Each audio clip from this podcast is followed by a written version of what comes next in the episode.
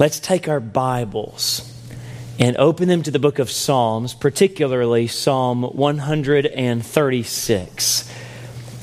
Psalm 136. Let's find it in our in our Bibles. We're going to do something a little out of the ordinary for us this morning, and uh, I hope that you that you understand. Psalm 136. Let's go ahead and stand to our feet all over the, the sanctuary.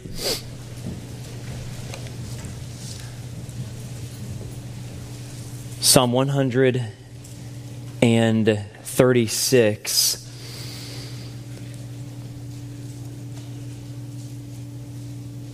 There is a fair amount of uncertainty as to who wrote this psalm. You'll notice that there lies no superscription below the psalm number. We don't know if it was a psalm of David or Solomon or Hezekiah. Some have given it a, a late, a later date because of some of the things that are mentioned and contained in this psalm. And many commentators will attribute it to Hezekiah for Hezekiah experienced much fear and trepidation and was delivered by the mercy of God. And although we don't know some of the particulars about how it came to be penned and splashed onto the pages of our Bible, what we do know is this that it is a psalm which combines both thanksgiving and mercy. We also know this that historically speaking, this psalm was sung. It was a song of God's people as they would rejoice and praise and render their thanksgiving to their God, and it was sang in a responsive way. Now, don't worry, I'm not going to have April come and play the piano and attempt to lead in a responsive singing of this psalm. Oh, give thanks unto the Lord, for he is good. Although, that wasn't bad, right? but what I would like to do is this, and I know that this is out of the ordinary for us, but it was done responsively. Uh, the one that was leading the song or the worship would, would sing the first phrase, and then the congregation would resound with the phrase, For his mercy endureth forever. And that's what we're going to do this morning. I'll read the first phrase, and then, church, you will read the following phrase. And we are going to read through this entire psalm. And 26 times you are going to respond, For his mercy endureth forever. Don't turn it into vain repetition by the time you reach 26, but let's let every word have its impact. Oh, give thanks unto the Lord, for he is good. For, his Oh, give thanks unto the God of gods. For Oh, give thanks to the Lord of lords. To him who alone doeth great wonders. For his mercy endureth forever. To him that by wisdom made the heavens To him that stretcheth out the earth above the waters. To him that made great lights. The sun to rule by day for his. Oh, sorry. I got so excited. Verse 9 the moon and the stars to rule by night. To him that smote Egypt in their firstborn and brought out of Israel from among them. With a strong hand and with a stretched out arm. To him which divided the Red Sea into parts. And made Israel to pass through the midst of it. But overthrew Pharaoh and his host in the Red Sea to him which led his people through the wilderness. To him which smote great kings. and slew famous kings. Sihon, king of the Amorites, and Og, the king of Bashan, and gave their land for an heritage, even an heritage unto Israel his servant, who remembered us in our low estate and hath redeemed us from our enemies, who giveth food to all flesh. O give thanks unto the God of heaven, for his mercy endureth forever. Father, we thank you for your mercy and how there is no end of it. And Father, as our hearts turn towards great thanksgiving towards you, may we never forget the greatness of your power and the presence of your mercy. It's in Jesus' name we pray. Amen. Thank you. You may be seated. You may or may have not noticed that his mercy endureth forever. This psalm is divided into three sections. They are not even sections.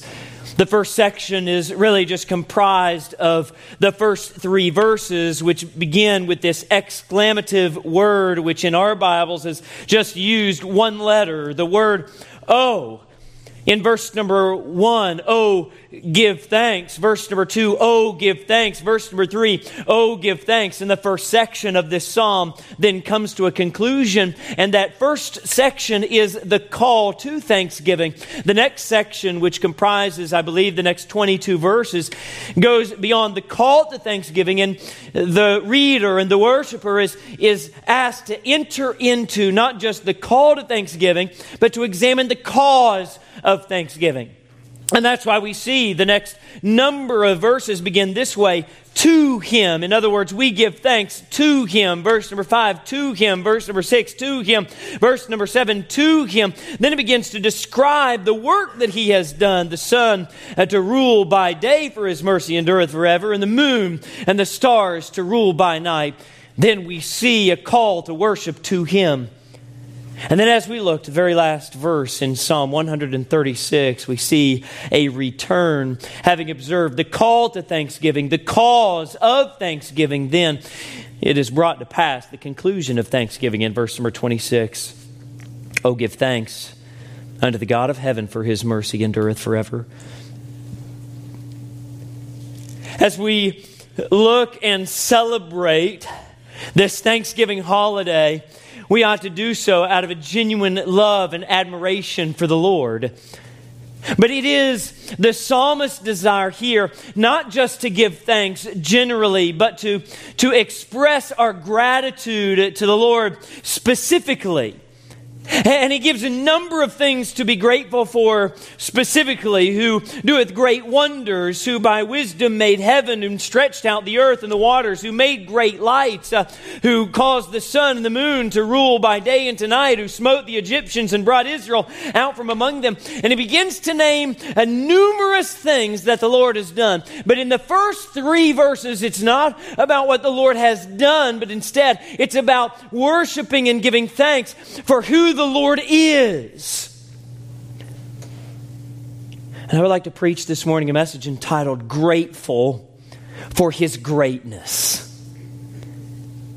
That should be the beginning of every word of praise, worship, or thanksgiving to God. It should center around the greatness of our God for to remove his actions from his very nature would be to divorce the power that is used in order to bring to pass every good gift and every perfect gift that has now been made manifest and is present in our lives. Oh, we ought to be grateful to God and be reminded that in our gratitude towards Him, that it is His supreme greatness, His sovereignty, His authority, His uh, nature par excellence, which is above all things that we could attempt to compare Him to. For even though we compare Him to a shepherd, He is greater than any shepherd. Even though we compare Him to the light, He is brighter than any light. We may compare Him to the door, but He is the greatest door for our God is great. And it is the magnitude of that greatness and of that majesty which should turn our hearts to praise Him and to express our gratitude for Him. And I would like to make an examination of these first three verses, especially as we give thanks for the greatness of God. As I read the opening verse of this psalm, I read, Oh, give thanks unto the Lord, for he is good.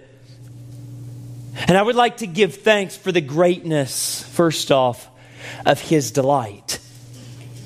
Our God is good, is a part of His nature. He cannot do um, anything outside of His goodness.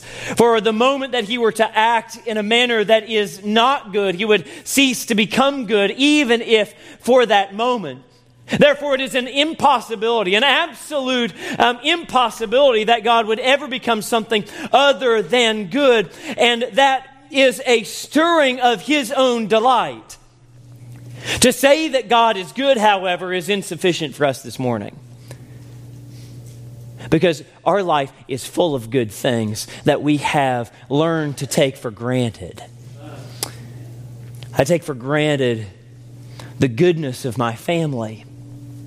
And I cherish them and I, I, I hold them close. But every single morning, as we're trying to get the girls ready for school and sometimes get myself ready to take them to school, in the busyness of that, and as we're loading up the, the truck on a frosted morning to, to drive all the way over to Powell and through the traffic, I'll be honest, many times I, I go out that door and it is a rarity that I, that I get into the truck and think, oh Lord, thank you so much for my family.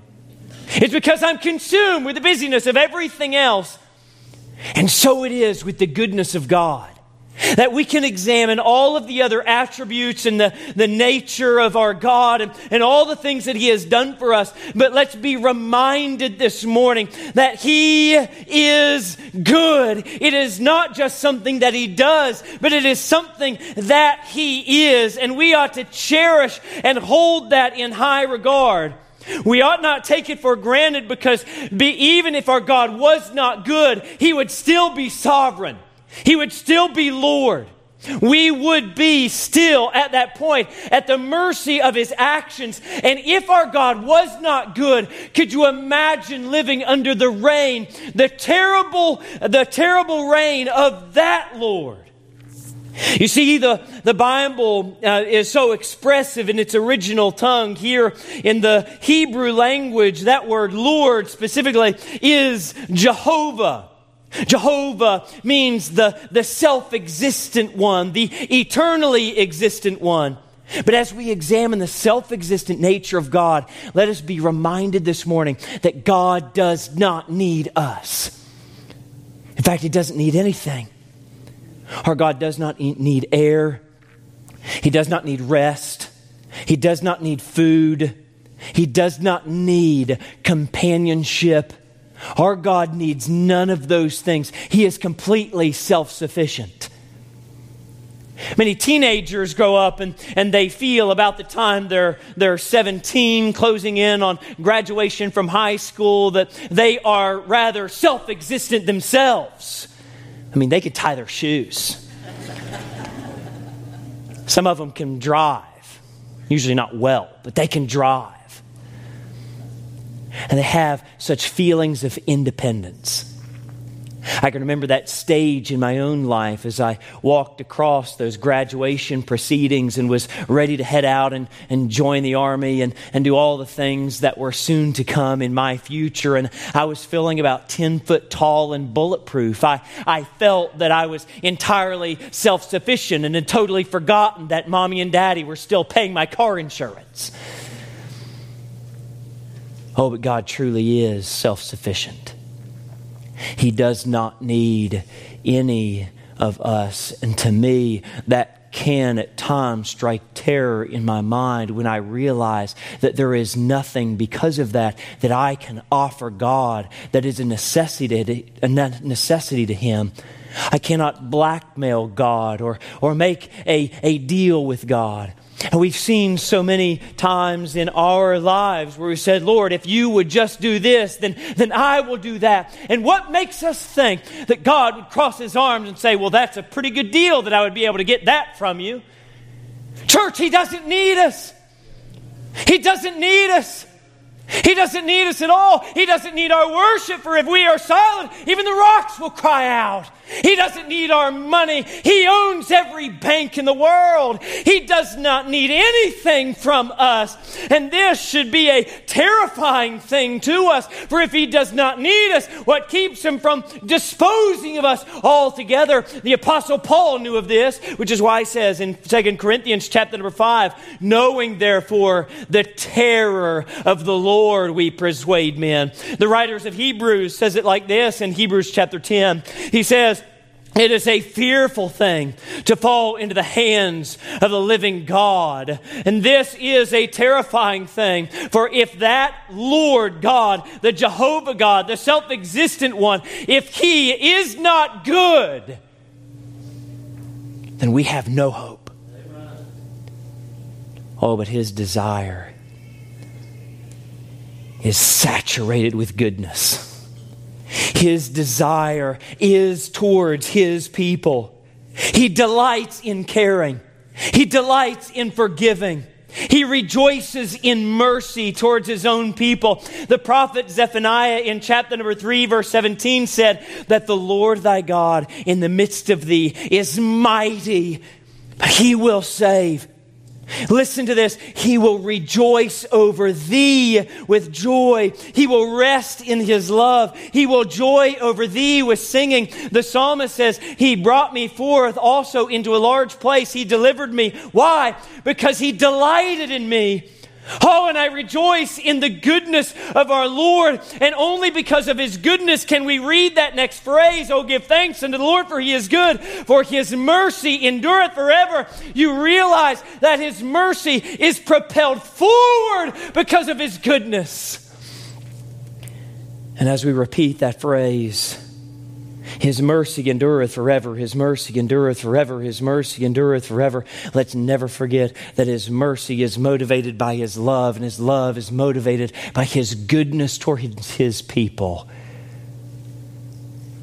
His mercy is deep and vast. We should be grateful for the greatness of His delight. What I see next as we move from verse number one and enter into the front door of verse number two, we see that, that same exclamation as we saw in verse number one Oh, give thanks. I fear that we've lost our oh in gratitude. Oh, we give thanks passively and we give thanks systematically, but do we give thanks sincerely? Oh, give thanks. Because we should give thanks for the greatness of his delight, but we should also give thanks for the greatness of his deity. For in verse number two, we read, Oh, give thanks unto the God of gods, for his mercy, mercy endureth forever. The God of gods. God has many things within his nature that are different from us. And one of the things is this, is that he is God and we are not. I find that the expression of his deity draws our attention to the eternal nature of our God. For he is not just the God of men, although he is that. He is not just the God of this creation, but he is the God of gods. That is not to say that there are other deities running about, but it is to set his supremacy in all of eternity. For the Bible says that he inhabits eternity, that without God there is no eternity, for he is the very substance of eternity. And this God, this God, if you are looking for the eternal God, you find him here. If you look for the powerful God, you find him here. If you look for the one that can forgive sins, you find him here. And if you look for the one who can do all things, you find him here. For he is God of gods. And oh, how we should be grateful for this God. You see, this is him. You don't have to look any farther or wonder where the God of gods is. You go down to the mosque and find many men and women sincere in their belief with foreheads kissing the earth towards Mecca, but you will not find God there. You will find those who make great sacrifice and pilgrimages to find themselves at a Buddhist temple high in the mountains of the Himalaya or deep into the valleys of India, but you will not find the God of gods there. But if you're here this morning and you're looking for God, be reminded that He is real. He is not some mystical being that cannot be found, but He is real and He is really here in our midst. And the psalmist declares that He is the God of gods. And if you are searching for the God of reality, then He is here. His Son is Jesus. His Spirit is the Holy Ghost. And He is the Father, ever present and always with us. He is real. But not only is He real, but that same God of gods, He is revealed revealed. He is made known. You can find him. You can know him.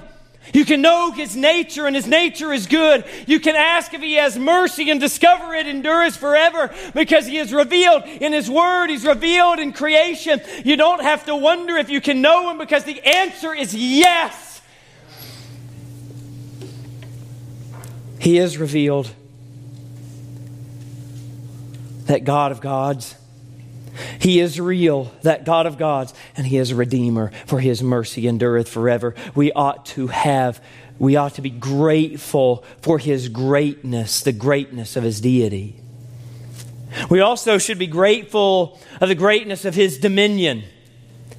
As we go to the very next verse, verse number three, uh, let's look closely. Oh, give thanks unto, not in this verse does it say the God of gods, but instead another word is used entirely.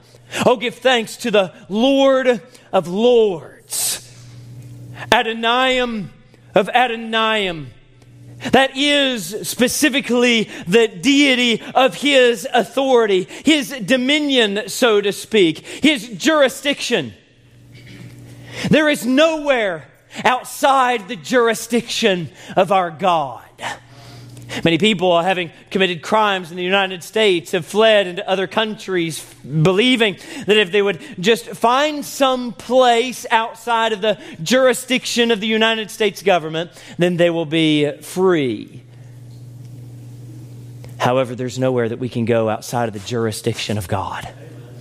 There is nowhere that we can find ourselves outside of, of His authority.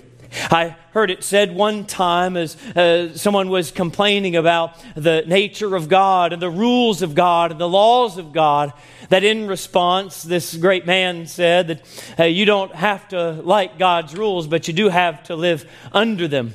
If you don't, then you can go create your own universe and live in it. But we live in the universe created and fashioned by the hand of God. And because of Him being the creator of it, He is also the authority of it. And you can sit there and declare that you do not like His laws, but you cannot ever excuse yourself from His laws. For this word, Lord of Lords, speaks to the reign of His dominion, and we are all under the jurisdiction of it. There is no escaping the jurisdiction of God. This should strike fear and terror in the lives of many because there is nowhere that we can run from His presence. There is nowhere that we can flee from Him, for we are uh, exposed and open before the eyes of God. And one day we will stand before that God of gods. We will be present in front of the Lord of Lords, and He will know everything in our lives, every sin, every wicked thought, every sinful deed, and we will stand guilty before that Lord. Oh, and if you've never received forgiveness from Him, it should cause your knees to tremble. For it is a fearful thing a fearful thing to fall into the hands of the living God. And his dominion is eternal. Yes, his dominion should cause fear, but his dominion should also cause peace. Because 26 times in every single verse of this psalm, as we repeated that his mercy endureth forever, and his mercy endureth forever, and his mercy endureth forever. Help us lest we sit here without applying the reality to that relationship we can have with Him. For where sin abounded, grace did much more abound. And when we find ourselves in a relationship strained by sin and distance from our God, let us be reminded that He is faithful and just to forgive us our sins and to cleanse us from all unrighteousness. And the depth of your sin, the depth of your rebellion, the depth of your anger towards God is not deeper than the depths of His mercy, for it endureth forever. There is a limit to your sin, for there is a limit to your days. There's a limit to your sin, for there's a limit to your strength. There is a limit to your sin, for there's a limit to your abilities. Oh, but in terms of the strength and the ability and the capacity of God, there is no limit. Our God is infinite in the heavens and infinite by His nature means He's infinite in His mercy, and His mercy, what better way can we say that is endureth? It endures all of our sin, it endures all of our complacency, it endures all of our wickedness, it endures all of our unthankful, ungrateful nature, and instead it reaches deeper past endurance and reaches a place called forever. It reaches a place called forever. You know, I've never really considered forever as a destination because by nature it continues eternally, one day after another, after another, after another. And I am, I am encouraged and my heart is moved with gratitude for in His dominion, the law says by His word that His mercy is greater than anything in our lives. And it doesn't matter how wicked, how heinous, how rebellious, or how far we've ran from our God. His mercy endureth forever. Do you realize what that means? Is that there is nothing that can keep you from God but you.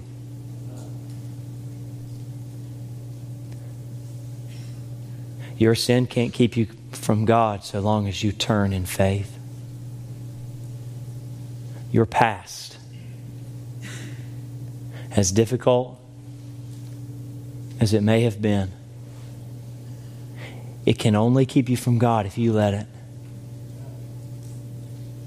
For His mercies are new every morning, and they endure forever. And knowing that that as we examine this, this nature of God's mercy under the dominion of His authority, let us rejoice that that's the kind of God we serve. We should be grateful for the greatness of His delight, the greatness of His deity, and the greatness of His dominion. The first three verses introduce this psalm so well. Oh, give thanks unto the Lord, for he is good, for his mercy endureth forever. Oh, give thanks unto the God of gods, for his mercy endureth forever. Oh, give thanks unto the Lord of lords, his dominion, for his mercy endureth forever. And then I see a number of things that he, that he has done by the work of his dominion. And these are the things we often think about in our lives as we express our gratitude to Him who alone doeth great wonders. Has God not done great wonders in your life? But then when you get down through here, you notice some interesting statements. He says in verse number verse number 12 verse number 11 I'm sorry that he brought Israel out from among them. It tells us in verse number 15, but overthrew Pharaoh and his host in the Red Sea. It says in verse number 16, to him which led his people through the wilderness. It says in verse number 17, to him which smote great kings Verse number 18, and slew famous kings. Verse number 19 and 20, it names two specific kings in which he delivered Israel from Sihon and, and Og. And then it says that, that he remembered, verse number 23, who remembered us in our low estate. In verse number 24, and hath redeemed us from our enemies. And as we come to verse number 26, we see this psalm almost like two bookends on all of these things that God has done to care for his people. And the last bookend, instead of three verses like the opening, is one verse, but it stands strong and independent and simply says, Oh, give thanks unto the God of heaven. Of heaven. And I'm brought to this place in my heart where I'm also grateful for the greatness of his deliverance. This is the God of eternal life. This is the God of eternal deliverance. This is the God whom by his Son, Jesus Christ, paid the, the price for all of our sin so that we could be forgiven and step into that glorious kingdom who, which is called heaven. This is the God of heaven. And as the God of heaven, it is that God who determines the, the, the rules and the door for entry. And that door is salvation by grace through faith in the finished work of the Lord Jesus Christ. He is the one who has flung open the door and said that we can come in by Jesus Christ. Jesus says, I am the door. He says, I am the way, the truth, and the life. And that no man cometh unto the Father but by me. And if you are in need of deliverance this morning, deliverance from sin or deliverance from circumstance, I want you to turn your gaze toward the God of heaven, for he is able, and his mercy endureth forever.